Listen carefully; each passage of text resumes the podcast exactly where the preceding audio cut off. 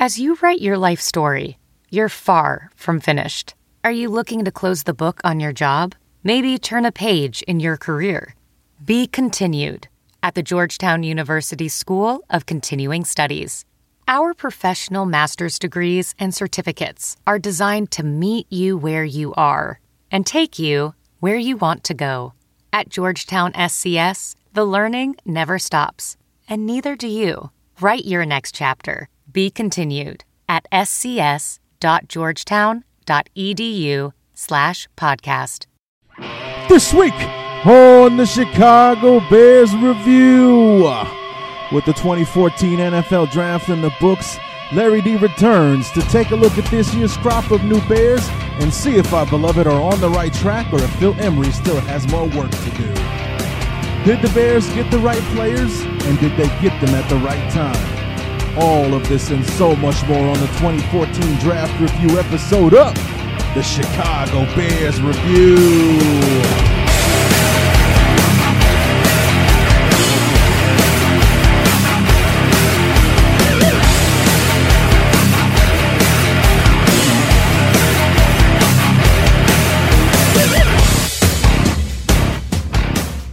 You know, they say everything happens for a reason.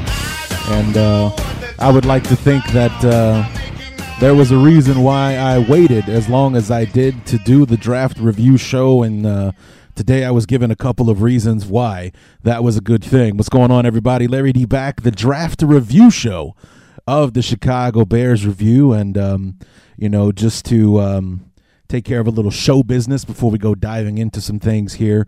Um, the uh, 2014 uh, preview episodes are upcoming. Uh, they'll be coming in June, uh, probably like early to mid June, where we start to uh, we start d- doing our previews of the teams that we're going to be facing uh, this year. Usually, I wait until about a week or two after the the official NFL magazines and start coming out, the preview magazines, you know, listing everything and previewing all the teams, making their predictions, uh, and, and, so on. So when I get some time to uh, to do my uh, my homework, I'll start cranking out those uh, episodes for you. We're gonna have the NFC South, the AFC East, and uh, obviously the NFC North with our same place uh, opponents this year, which uh, for us this year would be the 49ers uh, and the Cowboys, both finishing second in their respective uh, divisions. Talking about our division this year is going to be very interesting. A lot of changes. Uh, we had some. Uh, we had a new coach come into town. We got a new starting quarterback in Minnesota.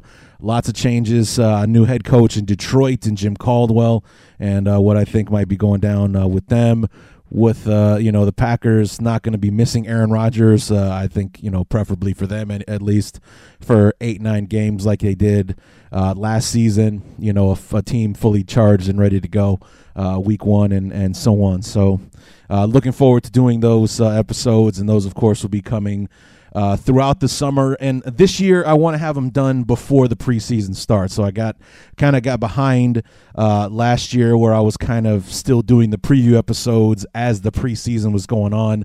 So I kind of want to have them at the latest done before training camp starts uh, in July. So there may be some gaps in between the episodes, a week here, two maybe at the most. Um, preferably, I don't want to do that. So maybe I just dedicate the month of June to doing the preview episodes or you know something like that. But um, that's what's on the docket for us between now and training camp is those preview episodes talking about our upcoming opponents in 2014 uh, and so on. So keep an eye out for that. And as as always uh, you know keep uh, keep an eye on uh, the facebook page chicago bears review on facebook or the twitter feed shy bears review chi bears review on twitter for updates on upcoming episodes uh, and so on. So we got lots to talk about. Uh, we had an interesting draft uh, last weekend or the week before i should say.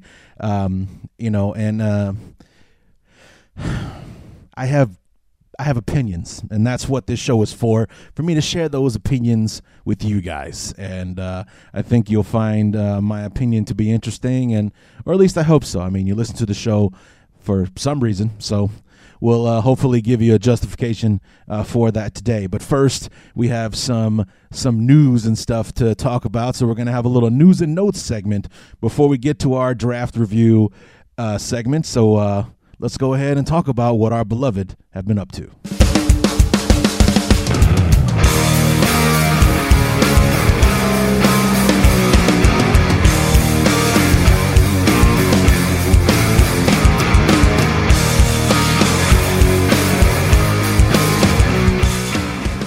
So I was at my barbershop today, getting a little haircut and uh, you know cleaning up the dome a bit, and uh, get a text message while I'm waiting my turn from my uh, from my best friend uh, Fritz, a also a diehard Bear fan like myself, uh, and uh, his text message read, you know, loving this front office, taking care of things and taking care of extensions, you know, before they become a problem, and I was out of the house at the moment, and my uh, barber doesn't have cable in his uh, in his shops, or you know has one of those uh, analog bo- or the digital boxes where you're receiving all the local channels and stuff on it, and they don't go breaking news for the Bears and that kind of thing. So I asked him what he was talking about, and then uh, the wonderful news that the Bears have extended Brandon Marshall for three years and thirty million dollars. Uh, also, kind of uh, tearing up the deal that he had and you know, including this season, this was going to be 2014 was going to be the last season he had on the contract that we inherited when we got him from Miami. Um, a four-year, forty million dollar deal total. So basically, he's get a million dollar raise uh, for this season because he had one year and nine million dollars left. So he gets a million dollar raise this season. $30 million over the next three seasons, 23 million guaranteed uh, in that time. And so Brandon Marshall is going to be a Chicago Bear through the 2017 season. And, um, you know, that's some of the best news that I've heard this entire offseason is that Brandon Marshall uh, is locked up. So now we can, uh, so now we won't have to be trying to figure out how we're going to re sign, you know, uh, re-sign Brandon Marshall all while trying to possibly extend Alshon Jeffery because this year is the last year that um, in, well not the last year of his rookie contract but this is the last year before he can talk about an extension uh, because of the CBA rules you have to play three years under your rookie contract before you can uh, renegotiate so we're probably going to be in uh, contract extension mode uh, with Alshon Jeffery after this year is up. Of course, if he has another season even close to the one that he just had uh, in 2013, then uh, that would be a no-brainer uh, for the Bears to to to lock that up. So, I mean, it's it's funny because all those years we had all that money locked up in the um, in the defense, and it just seemed like we were doing the you know doing bargain basement style with the uh, with the uh, with the offense and not that we're not I mean we're definitely I think Emery is doing a better job of spreading the wealth throughout the uh, throughout the football team. I mean right now the offense is uh, you know, certainly making some bigger money with Jay Cutler, you know, $18 million a season and $126 million contract. And Marshall now is going to be a $10 million man. Jermon Bushrod is seven, $8 million a season. Martellus Bennett, five, $6 million at, at tight end, uh, and so on to go along with guys like Briggs and Allen who are making six and eight million dollars. Uh, Lamarr Houston, five years, thirty-five million. So he's spreading it out a lot more than you know, Jerry Angelo ever did, where he's paying, you know, Julius Peppers $90 million, but, you know, we go out and get, you know, Brandon Lloyd, not that he wasn't a good player for us when he was healthy, but Brandon Lloyd for one year and $1 million uh, kind of thing, and expecting to get results that would take us back to the Super Bowl uh, and such. So I think Emery's doing a better job of spreading the wealth, having a balanced football team. I mean, obviously this year we got to improve on the defense, but I think that's the message that he's sending that uh, you know we're not. Uh, this is not an all defense organization uh, anymore. That we've got to do it on both sides to be successful uh, in this league. And you know, as I've been saying for going on three years now, in Phil Emery, I trust. And you know, I have some questions about this draft, but you know, he hasn't let us down yet. So we'll uh, we'll see how that uh, turns out. But uh, that was the big news today, and when I knew that it was perfect, the perfect time to uh, to finally get around to, to putting this show out for you guys to uh, to say, hey, you know, Brandon Marshall, three years, thirty million. He's a Bear until 2017. This is as good a news. This is as good as the news gets. You know, right here, a guy that has found a home in the NFL in Chicago.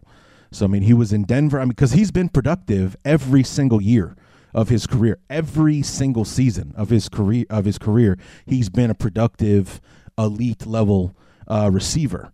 But he was a problem child in Denver. He was a problem child in in Miami, and he's been nothing but a blessing for us here uh, in Chicago. And not only have has he been embraced by his teammates, because he had Jay Cutler waiting for him here in Chicago, but he's been embraced by the city. And it'll be one of those things where you have to be reminded that he didn't play his entire career in Chicago. He was actually a Dolphin and a, and a, and a Bronco before he became a Chicago Bear, but you'll only remember the Bear portion of his career. That's the kind of uh, you know love affair that that Brandon Marshall has with the you know, that's how much how passionate he is about being a bear and all that kind of stuff. Um, you know, God forbid Brandon Marshall. I mean, he's well on his way to you know becomes a Hall of Fame receiver. You know, he'll be under that. Uh, he'll be under the Bear umbrella, even though he played for these other two teams. He'll be in there as a Chicago Bear. That's the kind of uh, that's how well this has worked out for Brandon Marshall and everyone else involved uh, when Phil Emery made that trade uh, to kick off the 2012 uh, free agency uh, period. So fantastic news. Brandon Marshall locked up. Now we just have to uh, get uh, Alshon Jeffery locked up to keep these two monsters together for a while so we can have that one, two, three punch with uh, Marshall and Jeffery and Bennett, and even don't even forget uh, we got Matt Forte coming out of the backfield uh, as well. So have some stability in keeping these core players on offense together is just as important as keeping a core def- together on the defensive side of the football.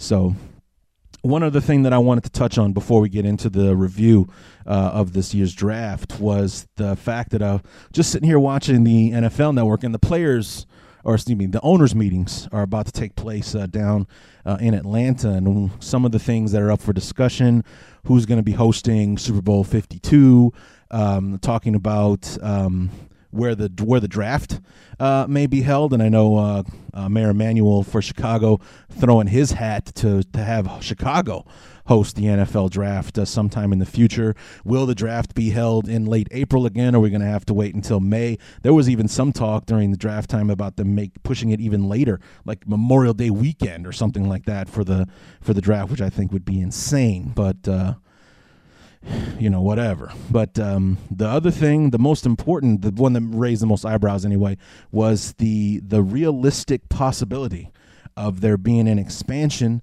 to the NFL playoffs. And by expansion, not adding rounds or anything like that, but adding another team, just adding one to each side. So there's seven teams on each side, 14 altogether, still less than half the league. It's not extending the season at all. It's not adding any more weeks to the season or anything like that. We're just adding like one game each uh, to the wild card round because now only the only the number one seed would be getting a bye week, and so seeds two through seven would hash it out in the wild card round. The three teams that win would advance to the divisional round, where the one seed would play the lowest seed, two you know, and then the next highest seeds play each other, uh, kind of thing. So it's a um, I think it's a great idea. And it really hit home when they were talking about it on the NFL network because they were talking about the NFC because the last two seasons 2012 and 2013 there have been 10 and 6 teams that have had to watch the playoffs from the comfort of their own home in 2013 the 10 and 6 Arizona Cardinals had the misfortune of playing in the same division with the 49ers and Seahawks and even though they won 10 games under first year coach uh, Bruce Arians. They did not make the playoffs. If they had, they would have been a seven seed playing at Carolina in the first round. And then, of course, it really hit home for 2012 and 2011. In both of those years, the Bears would have been the seventh seed. And ironically, both seasons, they would have been playing at San Francisco, who was the two seed in each of those two uh, seasons. I mean, it may have not been a happy ending for us, but, you know, think about how different things may be now if those things had happened. If there was a seventh seed in 2011 and 2012, Lovie Smith, instead of getting fired after a 10 and 6 season and not making the playoffs in 2011 or 2012, would be coming off three consecutive playoff seasons 2010, 2011, 2012. And who knows what we would have been able to do uh, in, uh, in in any of those uh, seasons. Uh, in 2011, we were an eight and eight team, but that's because we lost five straight after Jay Cutler was injured. Remember when Jay got hurt, we had won five games in a row.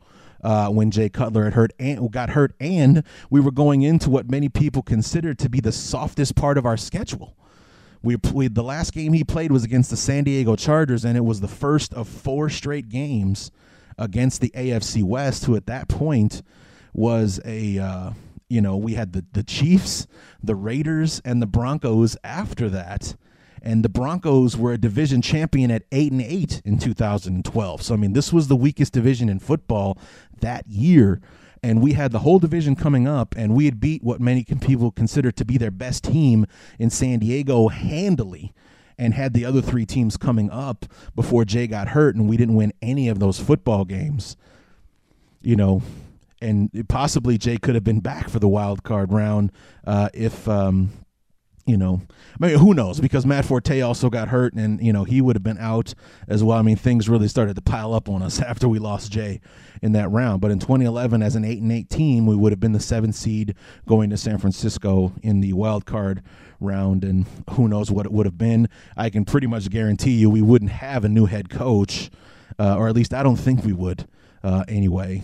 Um, you know, I think Emery, we, we may still have gotten rid of Jerry Angelo after 2011, but we would, I think, uh, you know, we'd still have Lovie Smith to contend with as our head coach, which wasn't all in all wasn't a bad thing. And I think with Phil Emery in place, folk, you know, having us to, you know, kind of divvy out the money, like I was just talking about a minute ago, to uh, even out where the money's going in the organization. That um, who knows? We may have Lovie and an offense all at the same time. So we'll, uh, you know, it'd be interesting to, and it's an interesting scenario to look at because, like I said, instead of being fired after a 10 and 6 season, not making the playoffs in 2011 or 2012, if there was a seven seed, Lovie would have been coming off three consecutive playoff seasons.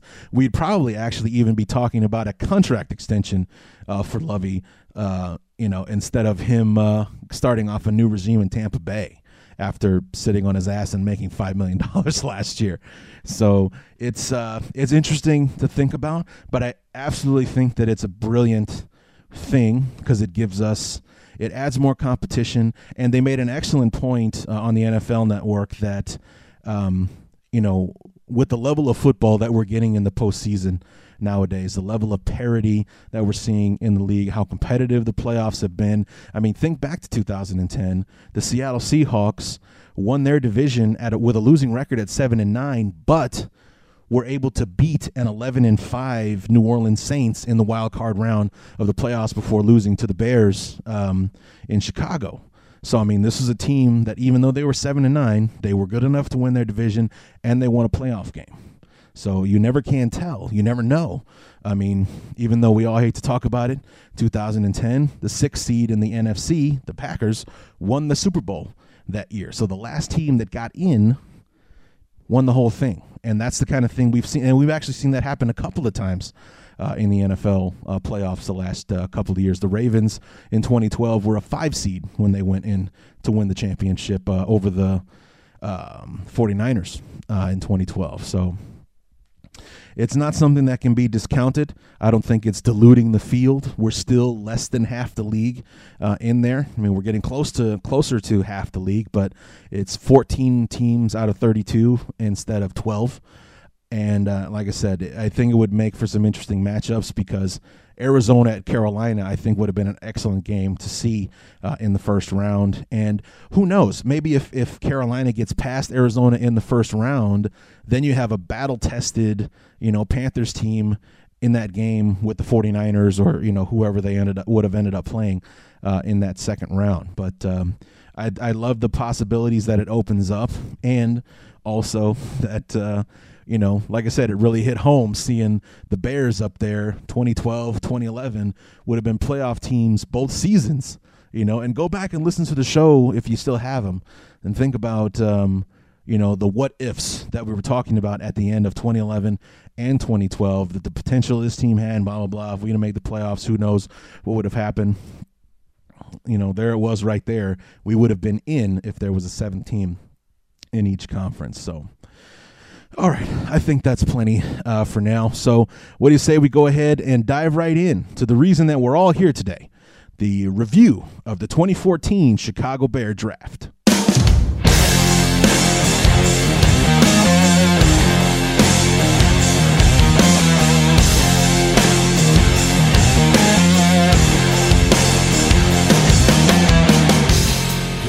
You know, I think like many NFL fans, I have a love hate relationship with the draft. Um, it's something that I look forward to every single year. It's it's must see TV for me every single year.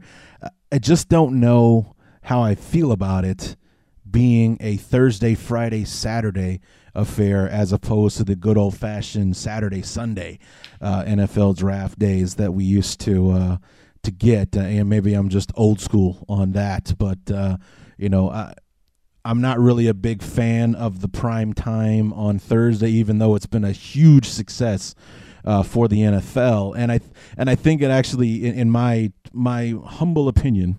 Uh, that it just kind of shows off the the arrogance of the NFL that they could you know have it on prime time on a Thursday and they know they know that we as fans we're coming. We're going to watch it. So because it's the first real taste of NFL that most of us are going to get, uh, you know, to, and it's exciting to find out who the players are going to be. There's always that drama of the player that ends up dropping, and this year it was Johnny Manziel, uh, and just the fact of, uh, you know, who's my team going to take, what's my team going to look like after these next couple of days, uh, and so on. So, but I just think it's, uh, you know, for me, it's kind of anticlimactic to just have the one round on Thursday night and then have rounds two and three, and you know, uh, and so on. I'm, i have just never been, been, a big fan of the whole uh, prime time draft thing. You know, it's not really not really been a fan of it, but it is what it is. And uh, the draft, like I said, had its drama and had its moments. You know, uh, lots of trades and so on. And and you see a lot more trades now because it's not going to. It might cost you picks because there are plenty of trades that cost picks and uh, you know next year's first round draft choice and all the rest of that kind of stuff. But what's more important well i guess i don't know it'd be an argument on what's more important but it's not costing tens of millions of dollars to go from the ninth spot to the fourth spot you know is talking as far as how much you're going to it's going to cost you to sign that player with the CBA and the rookie uh, salary cap and and so on. You know it, if you really want the player, yeah, it's going to cost you draft choices, but it's not going to break the bank for you like it would uh, in the past. So, like when Sam Bradford was the last number one pick to, to kind of be unrestricted, signing like a $70 million contract with the Rams before he took a snap and getting paid like an elite quarterback when he hasn't proven himself to be one. So, um, you know, that's no longer a risk that most NFL teams have to take nowadays. And while they may have to uh, kind of mortgage their future a little as far as uh, surrendering some draft picks to move from one spot to the next uh, and so on, the bigger picture being that, uh, you know, like I said, it's not going to break your bank to go up and uh, well, you know, like I've been talking about, from the the Buffalo Bills went from the ninth spot in the first round and traded up to number four to take Sammy Watkins from Clemson. It uh, cost them a first rounder, uh, it cost them, you know, they swap picks, so they go from Cleveland was number four, they get the, the number nine pick, and they get a first rounder in 2015 and a fourth rounder in 2014 15. So they they surrender two of their picks for next year, and you know uh, move up to get Sammy Watkins uh, in in the first round. So I mean that was like one of the first big moves uh, that was made, the first trade uh, that took place to um, you know, but it's not going to cost them an extra $30 million to move up from number nine to number four uh, as far as uh, money uh, is concerned. So the financial risk isn't what it used to be uh, in the NFL draft. But, um, you know, of course, uh, you know, kicking things off with the, the Texans taking Jadeveon Clowney in the first round, the defensive end for South Carolina. Uh, the Rams took Greg Robinson, and we'll be talking about the Rams a little bit later on as we go through this.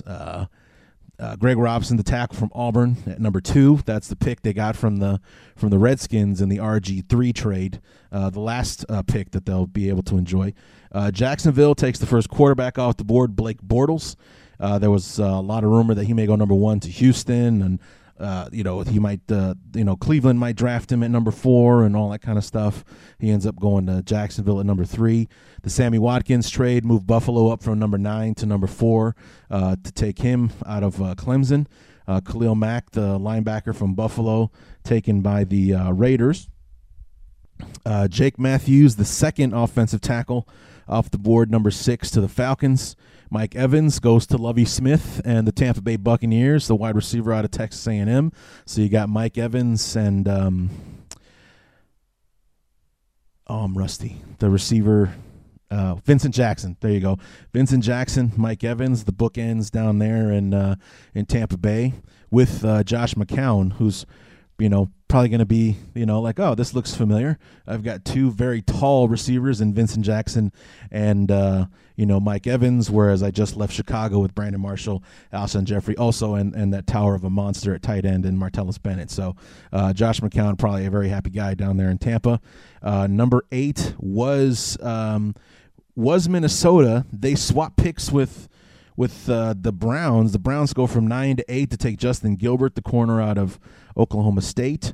Uh, Anthony Barr was number nine to Minnesota, so that's going to be the the pass rusher, or at least that's how they were describing it uh, during the draft. Anthony Barr, uh, an outside linebacker uh, at UCLA, may be the uh, pass rusher uh, for the Minnesota Vikings to replace Jared Allen, who of course wears the blue and orange now. Uh, the Lions, instead of taking a safety or a corner to help their secondary against guys like uh, Brandon Marshall and Alshon Jeffery and you know so on, um, decided to go with the tight end Eric Ebron uh, out of Detroit. So uh, it's kind of a rich getting richer as far as the offense is concerned. Uh, you know, Jim Caldwell's first pick was well, I mean, Caldwell's an offensive coach, so I guess it's not too big a surprise. But he goes with offense instead of defense uh, in the uh, in the first round there. Uh, Taylor Lewan, offensive tackle from Michigan, goes to Tennessee at number 11. Odell Beckham at number 12 goes to the Giants, uh, the wide receiver from uh, LSU. And I was getting more and more excited at this point because the Giants uh, number seven with Lovie and the Buccaneers was the first place that we were in danger of not being able to choose Aaron Donald, the defensive tackle from Pittsburgh. You guys heard that's the guy that I wanted. He was the one uh, that I thought that the Bears would, you know, should go out and get. And, you know, in the mock drafts, it was Tampa Bay. And then if it wasn't Tampa Bay, then maybe it was the Giants at 12. You know, they could use some interior defensive line help. When they took Odell Beckham Jr., at uh, at number 12, the wide receiver, I thought we were home free.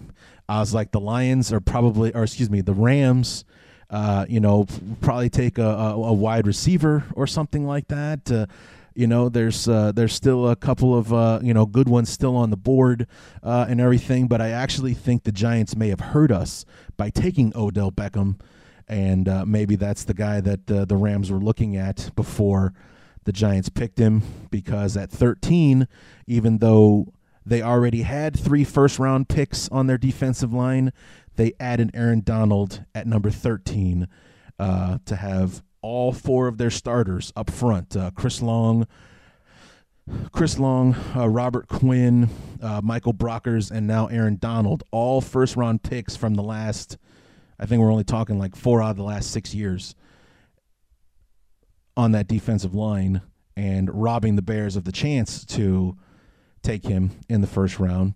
Now, you know, the Bears were at 14 and there was rumor that or you know speculation or stories or whatever coming out saying that uh, everyone in in the war room thought that the uh, the Bears might be trading down until Phil Emery announced to the room we're not going anywhere. So we're not trading down, you know, and that leads me to believe that had Aaron Donald made it past the Rams, he would have been our pick. But instead of getting the uh, the young tackle from Pittsburgh, the Bears still had choices. And anyone who follows me on Facebook would have known that Aaron Donald was number one on my three person wish list, but number two and number three were still available at that point. Number two was Calvin Pryor, the safety from Louisville, and number three was CJ Mosley, the linebacker from Alabama. And um, leave it to our beloved to, when they are presented with A, B, or C, to take option D none of the above, and instead drafted Kyle Fuller, cornerback out of Virginia Tech. Now, I know Kyle Fuller is an outstanding player. He was the second cornerback taken in the draft, and from all of my studies, it was between him and Gilbert that was taken by the, the Cleveland Browns at number eight. Between him and Gilbert, as far as the arguments between the pundits, if you will, as to who the best corner in this draft was. Some of them said it was Fuller, some of them said it was Gilbert, but there was a consensus that those guys were pretty much one and two uh, as far as the the, the experts uh, were concerned. So I didn't necessarily have a problem with the player that we got, but I had a huge problem with the position that we went with in that round. Now, I, I didn't want the Bears to reach for another defensive tackle because there really wasn't anybody out there that I thought was worth taking at 14. So if, if we were thinking defensive line, then trading down was definitely the best way to go about it, acquire some extra picks, uh, and so on. But if we were going to stay at 14, Calvin Pryor was still there. Hell, that moron with the funny name, Ha Ha Clinton Dix, was still there as well. So the two best safeties were still on the board at the time in a in a weak safety draft. Okay, this was a draft that that after you got past like the first four or five guys, there was a huge drop off in talent level. Uh, and that's what was being said in in all three of the draft magazines that I read, uh, in watching past the draft on on the NFL Network, uh, and so on. After you got first past that first handful of guys, there was a huge drop off from the first level to the second.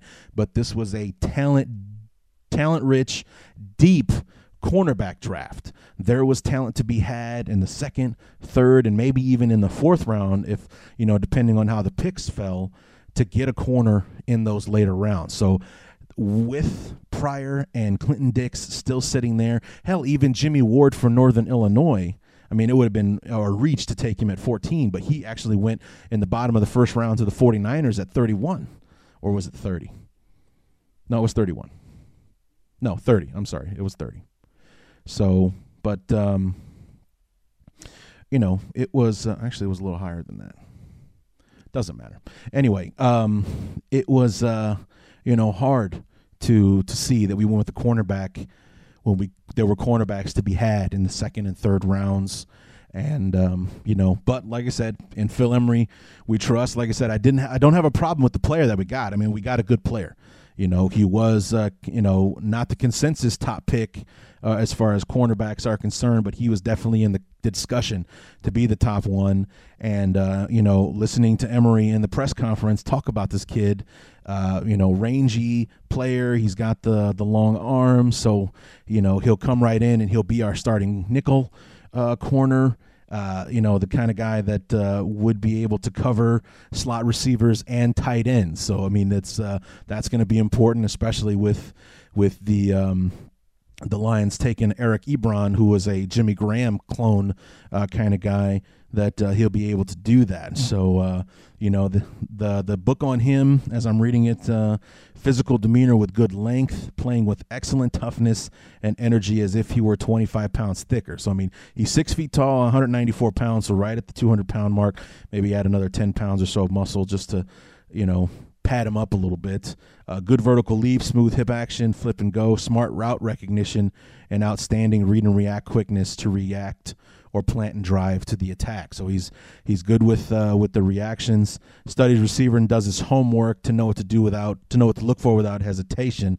You know, and has a physical presence in run support, which any Bear fan would know run support would probably be the primary focus of this year's draft because we got murdered on the run. Even though the play that absolutely killed us this year was a passing play, um, you know, it's the run defense that we really needed our our help. So he's got experience at lining up in the slot, using his frame to penetrate the backfield as a blitzer, which is hopefully something that I see Mel Tucker adding to his defense this year, mixing it up a little bit more because it's going to be more Mel Tucker than Lovie Smith this year. That's for sure. Uh, so that's that's uh, you know something that uh, we can definitely look forward to there. Uh, playing uh, outside and possibly at safety uh, in college, he spent some time at safety as well. A four-year starter with productive numbers at Virginia Tech. So this is uh, you know, like I said, we got a solid player. Like I said, I'm not unhappy with the player we got, just unhappy with the fact that we went with a corner in the first round when there were corners to be had later on.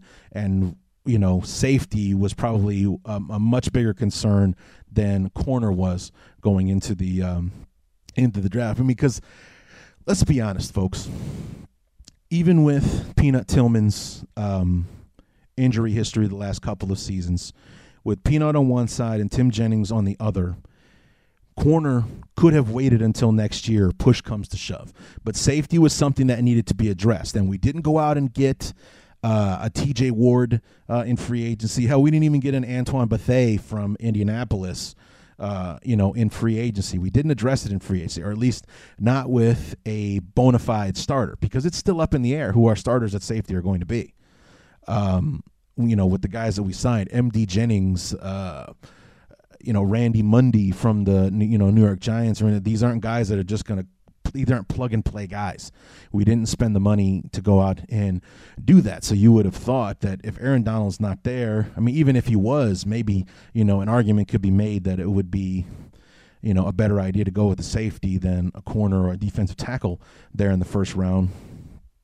But uh, we didn't do either, and uh, we'll have to sit and wait and see what the consequences of that decision uh, will be going forward. Hopefully, the price isn't too steep uh, for us as uh, Bear fans. And so, but that was that was the drama going in. Like you know, we we cleared the first hurdle with Tampa Bay because Lovie might add another uh, you know three technique tackle to his you know his cover two uh, defense, and uh, then the, the, Giants were thought to be the the last real obstacle between Aaron Donald and Chicago, and then the last pick, which was thought to be a formality uh, to be able to get him, ended up being the dagger for us and the Rams taking Aaron Donald when they didn't really need him.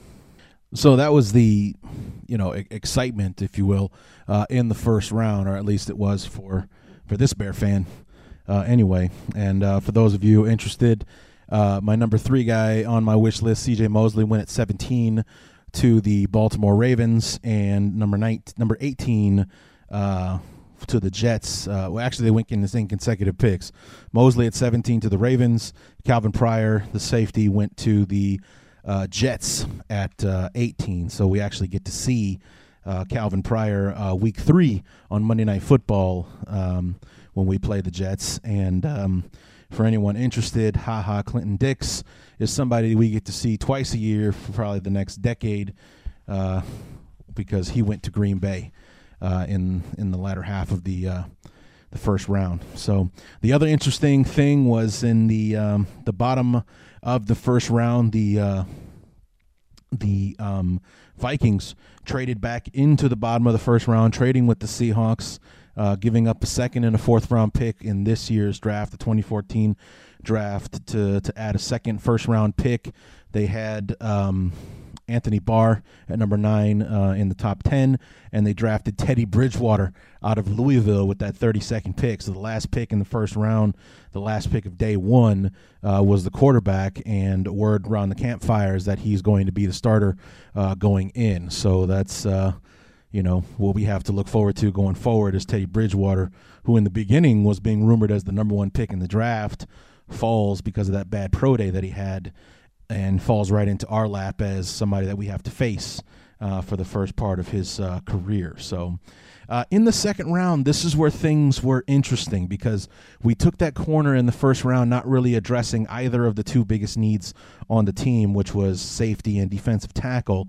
And then, uh, right around pick 37, there was this, uh, you know, kind of, you know, actually, it was a little bit later on in the in the in the draft.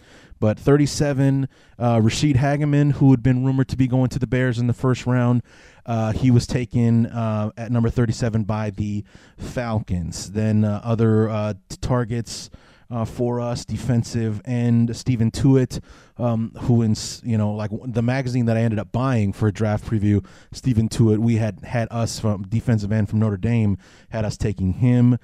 Timmy Jernigan from Florida State. Um, who was who in many of the mock drafts in the early going was the Bears pick at 14, falls to 48 uh, to the Ravens before the Bears had a chance to pick at 51, taking defensive tackle Ego Ferguson from LSU. So that was the pick that we went with uh, in the second round.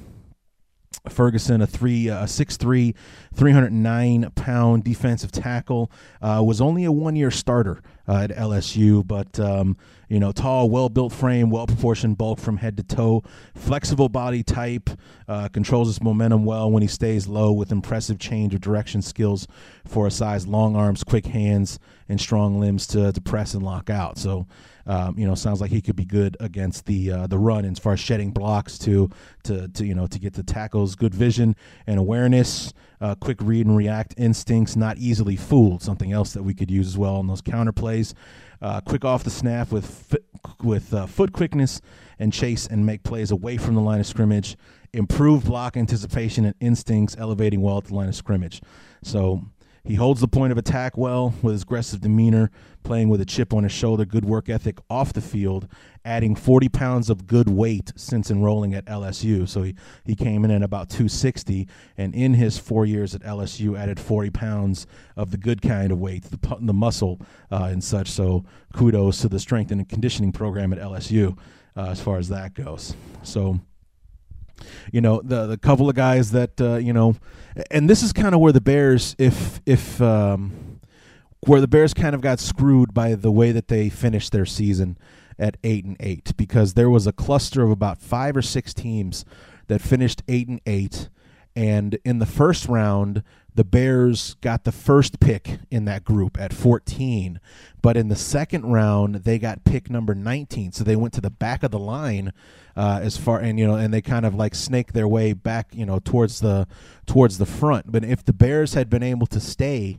at 14, they would have been able to get Timmy Jernigan uh, because instead of picking at 51, they'd have been picking at like 46 instead, which is, you know, and Timmy Jernigan went at 48. So he would have been there uh, for the Bears uh, to take him.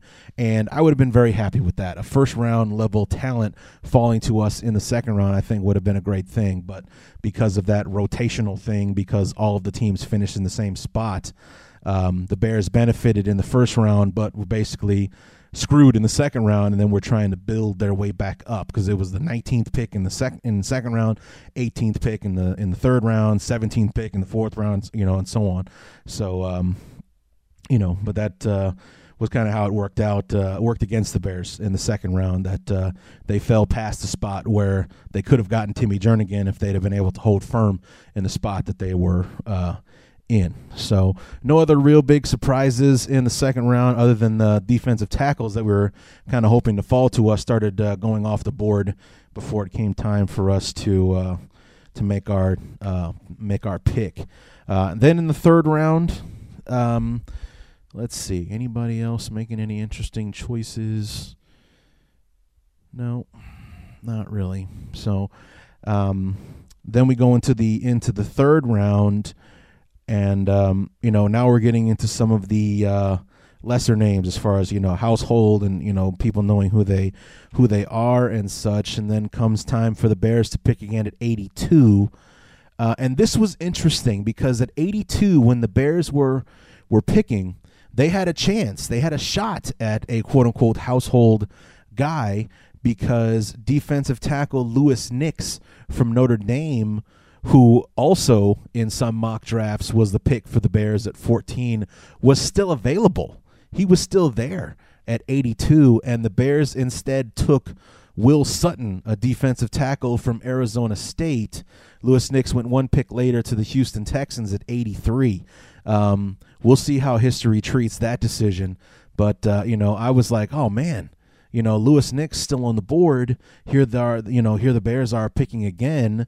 I was like, but you know, and I thought that you know, well, I guess they were not going to take another defensive tackle, are they? Well, sure enough, they did, and instead they go with Will Sutton from Arizona State instead of taking Louis Nix uh, from Notre Dame. And like I said, time will tell if that ends up being a good decision uh, for us, but.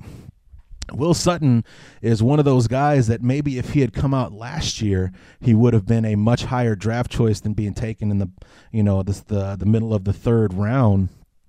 6'1", 315 pounds, or at least that was his playing weight last year. Uh, this was a guy that, that seemed to have slowed down a bit uh, in his senior season in 2013 because of scouting reports that he'd heard after his junior season uh, where he had, I think, like 11 sacks or something like that as a defensive tackle uh, his junior year, was being told that he wasn't big enough uh, to be a, defensive tackle uh, in the NFL when he was playing at about 285, 290 uh, his junior year. So he adds on 20, 25 pounds, played over 300, you know, 315 at Arizona State, and it really seemed to slow him down. Now, he says that he's already down to 295 pounds, and that is uh, where Emery says that he wants him to play in that uh, you know 290 280 to 290 uh, area for a defensive tackle. So you know we may be getting the junior year will sutton uh, who's got something to prove because that uh, that weight that extra weight slowed him down and uh, made him kind of a middle of the road guy even though he was he was a 2012 all-american and the pac 12 defensive player of the year uh, you know, with his um, 20 and a half sacks over his career uh, at Arizona State. And I think they said he had 11 of them, 11 or 12 of them in his junior season. And um, in 2013, I think he only had maybe four or five because of the extra weight, and, and some seemed to slow him down uh, a little bit. But uh, this could be our diamond in the rough pick if uh, you know we get a guy that had first round talent but was uh, hindered by uh, by by listening to the scouts, if you will, that hurt him in 2013. So. Anyway, uh, moving on to the fourth round, uh, the 17th pick in the fourth round, the Bears go offense uh, for the first time in the draft, taking running back Ka'Deem Carey from the University of Arizona. Of course, Lance Briggs, a former Wildcat, Wildcat Wildcats is Evanston, where I went to high school. Sorry. Um, the Wildcats from Arizona, 5'9, 207 pound running back.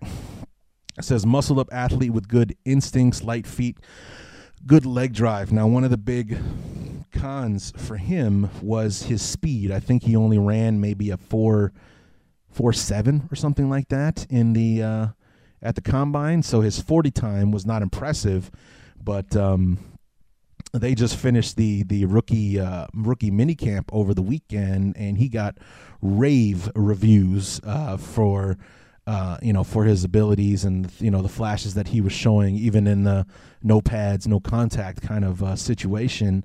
Um, you know, Michael Wright, uh, one of the beat writers for the Bears, uh, made the comment that yeah, Ka'Deem Carey, he doesn't look slow at all. So, uh, you know, it just could be one of those things where, you know, he doesn't run a good 40 time, but, uh, you know, on the field, nobody can catch him. And another guy who had a, uh, who had an opinion uh, like that coming into the draft, even though this is a huge leap from one to the other. But, you know, something that I heard the same thing about was uh, Jerry Rice, who didn't run an elite 40 time, but on the field, nobody could run the guy down. And, you know, not saying that Ka'Deem Carey is going to be the next Jerry Rice or anything like that, but that's one of those things where there's a difference between 40 speed and football speed. So, you know, it's like you're only you're only as fast as the guy chasing you. I guess they could you you could say. So maybe that's what the deal is for uh, Ka'Deem Carey. Uh, you know, he can run faster when there's fast people chasing him, but uh, when it's a fat defensive lineman or something, doesn't need to uh, exactly break out the four five speed. You know what I mean? So, but uh, there have been a lot of comparisons. Uh, Ahmad Bradshaw was one of those things. Uh, he cannot miss a game. Uh, Carey did not miss a game due to injury at Arizona, and he possess, uh, possesses far more lateral agility and wild potential than Bradshaw. So, uh, you know, hopefully we get somebody like Ahmad Bradshaw, who was very good when he was with the Giants uh, a couple years ago. Uh, then, uh, in a surprise move, uh, the Bears traded back into the fourth round.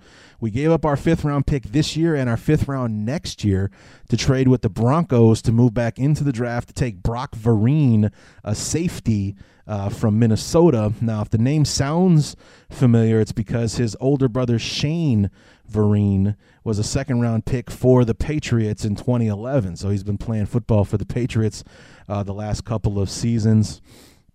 And Todd McShay says that this was the best pick made by an NFC North team. This was his favorite pick by the Bears, the Packers, the Lions, or the Vikings. His favorite pick in the whole draft was the Bears taking Brock Vereen uh, in the fourth round. So, you know, Todd McShay, Mel Kiper, those are like one and two, you know, with Mike Mayock up there as far as that goes. Mike Mayock, big, big fan of this pick uh, as well.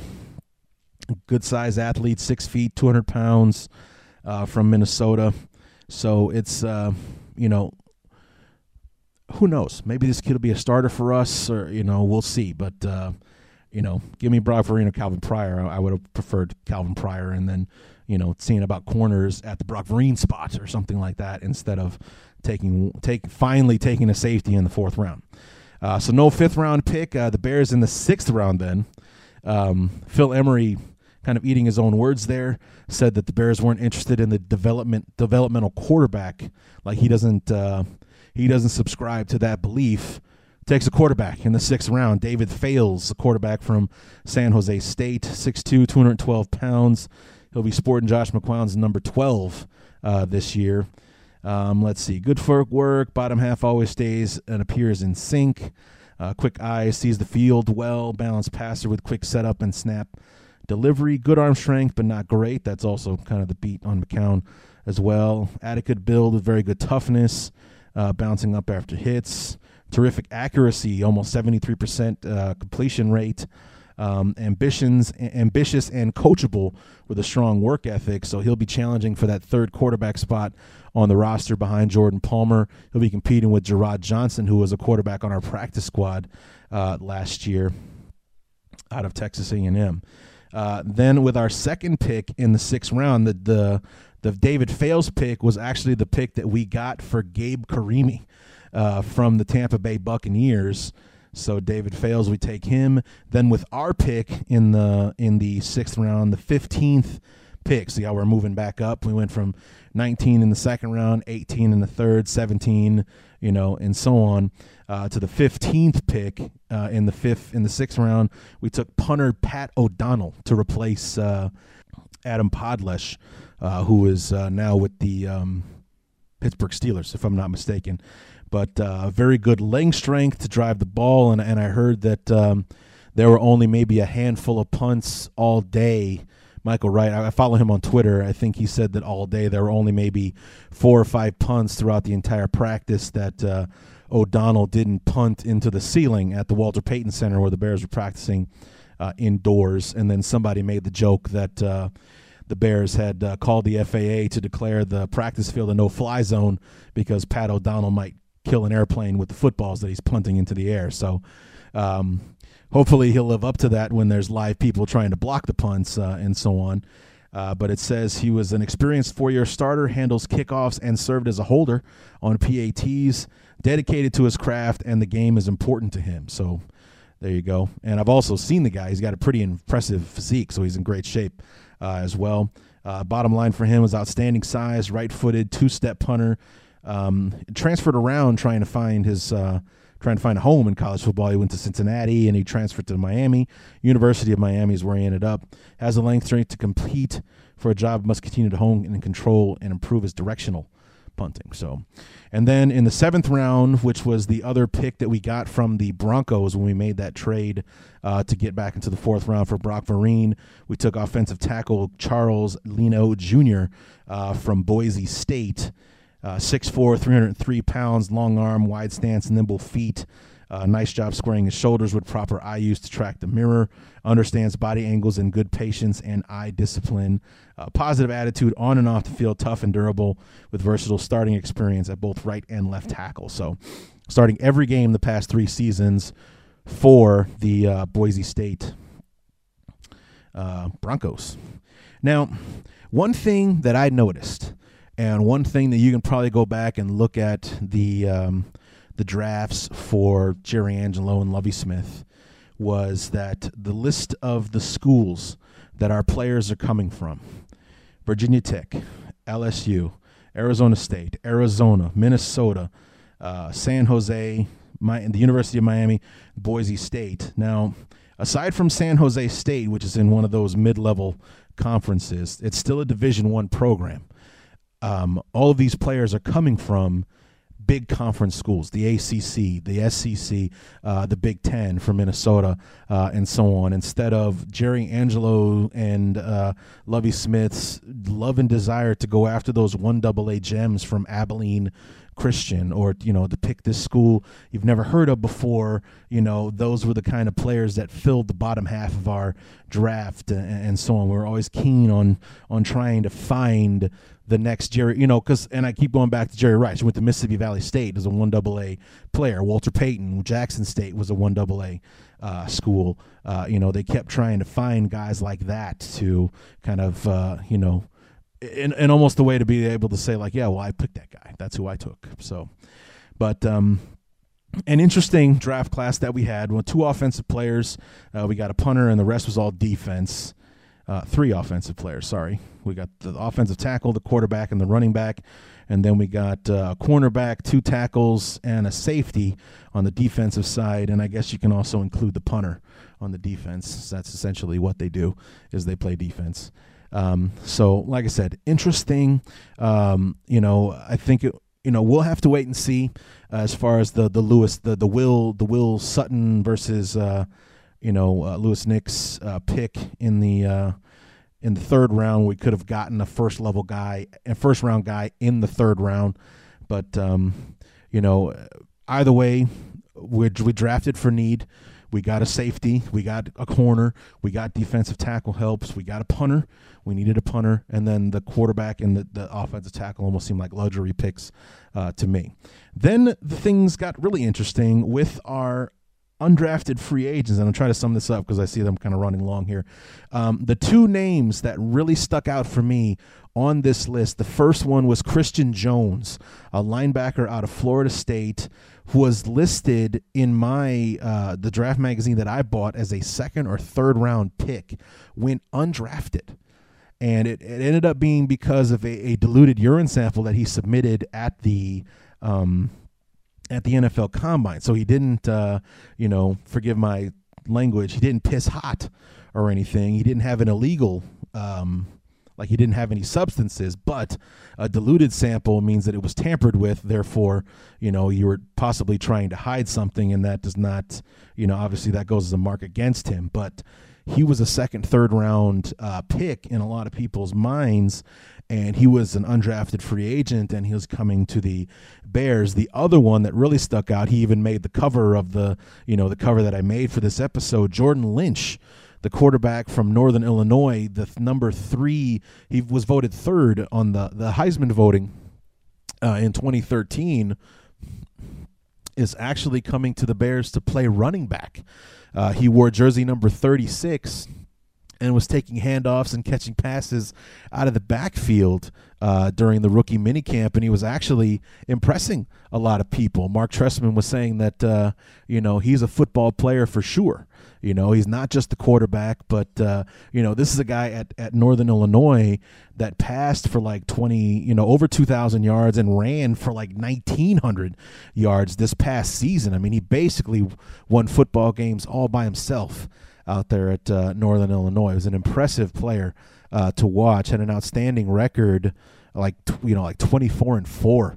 Uh, the last couple seasons as the quarterback for, for Northern Illinois took them to that uh, Orange Bowl a couple years ago against the against Florida where they got pasted uh, in that game, but uh, was able to to to take Northern Illinois to get a higher enough ranking to play in a BCS game, and. Um, you know he was the quarterback uh, on that team. So he's got outstanding agility and um, they said he, he didn't look out of out of place or you know or out of character or anything uh, taking handoffs and uh, you know being a running back in that uh, in that rookie mini camp so maybe that's something that we can look forward to uh, down the line. Uh, I mean also don't forget he's a quarterback or he was so uh, can't discount the fact that uh, you know maybe there's some wildcat formations we can run with this guy, or you know can never discount the the whole uh, you know running back pass uh, kind of thing uh, down the future. And and then the other really interesting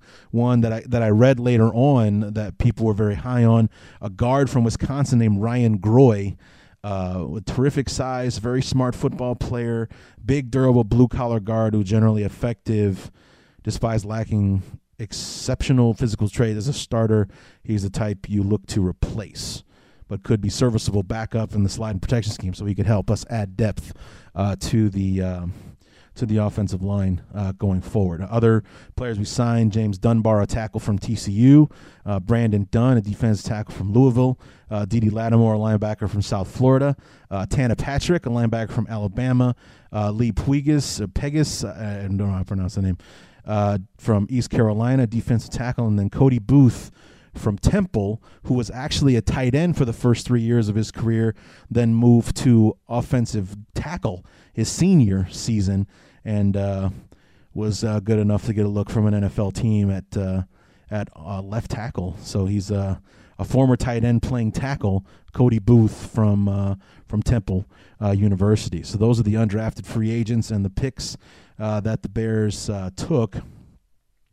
And then the last thing I want to talk about before I let you guys go was that I was online looking and somebody posted a you know possible 53 man roster uh, for the Bears. Like this is you know like what we have right here right now. This could possibly be the team that the Bears take uh, you know to Soldier Field Week One against the Buffalo Bills. Uh, obviously, our quarterbacks: Jay Cutler, Jordan Palmer, one and two, and then David Fales, the rookie at three. Uh, the running backs, Matt Forte, Ka'Deem Carey, uh, Michael Ford, Jordan Lynch, making the team probably more as a special teamer than anything, and our fullback, Tony Fiammetta. Uh, wide receivers Marshall and Jeffery, Marquess Wilson, and then the free agents that we signed. Josh Morgan, we signed him away from the Redskins, and Domenik Hixon, who made his name with the Giants but was with the Panthers last year. Our tight ends Martellus Bennett, Dante Rosario. Uh, offensive line, no surprises here. Bushrod, Slauson, Garza, Kyle Long, and Jordan Mills. And then our backups with the center that we signed, Brian De La Puente, Eben Britton. That's those are slam dunk locks right there. And then Ryan Groy, the guy that I just told you about, the uh, offensive uh, guard, the undrafted rookie free agent. Uh, James Brown and Joe Long also uh, making it as uh, 10 offensive linemen they had us keeping. I wonder how many of those, like probably somebody like Groy and, and maybe a Joe Long or somebody would probably be practice squad players uh, for us. And then um, on the defensive side. The defensive line is the only place that I had any issues with this uh, because the, the ones that they put on the list Lamarr Houston, Jared Allen, Willie Young, all those the three free agents that we signed, Ego Ferguson and Will Sutton, the true the true rookies that we drafted, Nate Collins and Stephen Paea, who are holdovers from last year, David Bass, also a holdover, and Cornelius Washington, who was a sixth round pick last year, the year before, uh, one of the two. Notice the name not on that list was Izzy Idonije. Now, I don't see Izzy not making the team. That's just maybe that's a sentimental thing on my part. Maybe I'm wrong about that. But uh, I think that we'd probably do away with a disappointing rookie than, you know, in like Cornelius Washington, who in the year or two that he's been on the team hasn't really played at all. You know, he's there. I think he's only been active for maybe three or four games his entire uh, entire campaign with the Bears so far. Um, you know, probably look to for Izzy to make the team and be a player because the the the depth chart that I saw posted uh, online has Izzy as a second team player. So second team players make the team; they don't get cut. So I would probably I would put Izzy in there and probably instead of a, a Cornelius Washington. Uh, linebackers Lance Briggs, Shea McClellin, Jon Bostic, DJ Williams, Khaseem Greene, and Christian Jones, the undrafted rookie free agent. Cornerbacks, no surprises here. Uh, Charles Tillman, Tim Jennings, Kyle Fuller, our first round pick, Isaiah Frey, and then Kelvin Hayden. Hopefully, he can stay healthy to make the team. Safeties, Ryan Mundy, Brock Vereen were listed as one and two, so that's whoever this person was saying who our starters are going to be, with Chris Conte and Craig Steltz backing them up, and that is not an impressive safety corps in my opinion. So I I don't know much about Brock Vereen, but um, you know those those names aren't exactly blowing up my skirt. So I'm hoping that there's uh, something we can do there. Maybe you know somebody from a uh, somebody gets cut, or you know maybe we make a trade at some point to uh, see about uh, shoring that up because we did not address the safety position like we should have. That is the the one knock that I would have on Phil Emery at this point. And then, of course, the specialist, Robbie Gould, the kicker, Pat O'Donnell, the punter. And then, as it stands right now, um, Patrick Mannelly hasn't made the decision to come back or not. He'll be 39 this year. He's coming off of hip surgery. He's been with us for 16, 17 years. Every game that he plays, he's setting a new record for, you know, longest tenured uh, Bear. Uh, he and basically, if he wants to come back, the spot is his. If not, the uh, Brandon Hartson uh, seems to be the front runner to get the long snapping job. So that's kind of like a tentative. This is who you can expect to see uh, wearing the blue and orange on September. Uh, you know, sep- September um, seventh. Yes, September seventh, when the Bears kick off the year against the Buffalo Bills uh, at Soldier Field, Week One. So. so there you have it. Uh, looks, let's see, 65 minutes of me blowing hot air at you folks. Uh, f- you know, one of those things that just uh, in the off season for me especially. Uh, you know, I have such this this such long period most of the time between shows that once I get started, I have a long, I have a trouble, I have trouble wrapping it up. So, um, you know, this is me trying to shut up now. So and wrap this thing up. Let you guys uh, get on with your lives uh, now, uh, promising to return in a couple of weeks once those uh, NFL preview magazine starts coming out, which uh, should be usually it's like around Memorial Day and such, which is this coming weekend. Um, usually around that time of year that the draft magazines come out. Give me a little time to uh, do some homework and bone up on our uh, opponents so that I can talk about them, and we'll start cranking out those 2014 NFL preview episodes for who the Bears are taking the field against this year. So um, that will do it for the 2014 draft review episode of the Chicago Bears Review. Uh, be sure to hit me up on Twitter at Chi Bears Review on Twitter or on the uh, Facebook page. Join our Facebook group, Chicago Bears Review. Just search Chicago Bears Review on Facebook and you'll find us uh, no problem. So, um, that'll do it for us, folks. Uh, so until uh, say early to mid June, whenever those draft mags come out, uh, this has been uh, Larry D, and this has been the Chicago Bears review. We'll see you all next time.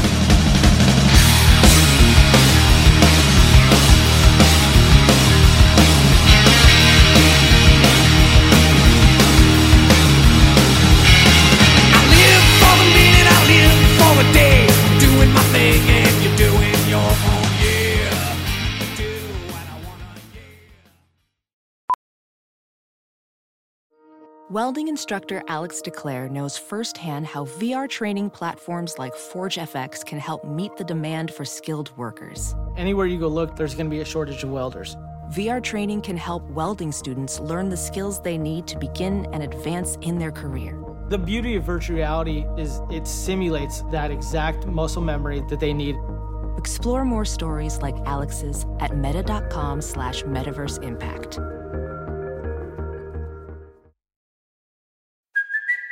It's Kaley Cuoco for Priceline. Ready to go to your happy place for a happy price? Well, why didn't you say so? Just download the Priceline app right now and save up to 60% on hotels. So, whether it's Cousin Kevin's Kazoo concert in Kansas City, go Kevin, or Becky's Bachelorette Bash in Bermuda, you never have to miss a trip ever again. So, download the Priceline app today. Your savings are waiting. Go to your happy place for a happy price. Go to your happy price, Priceline. Welding instructor Alex DeClaire knows VR training platforms like Forge FX help students master their skills. There's a big learning curve with welding. Virtual reality simulates that exact muscle memory that they need. Learn more at meta.com slash metaverse impact.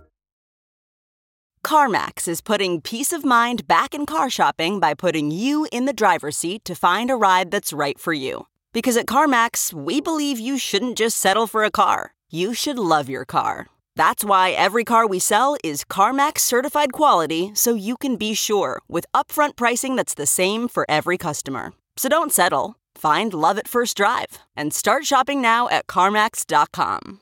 CarMax, the way car buying should be. Some people just know the best rate for you is a rate based on you with Allstate. Not one based on the driver who treats the highway like a racetrack and the shoulder like a passing lane. Why pay a rate based on anyone else? Get one based on you with DriveWise from Allstate. Not available in Alaska or California, subject to terms and conditions. Rates are determined by several factors, which vary by state. In some states, participation in DriveWise allows Allstate to use your driving data for purposes of rating. While in some states, your rate could increase with high risk driving, generally, safer drivers will save with DriveWise. Allstate Fire and Casualty Insurance Company and affiliates, Northbrook, Illinois.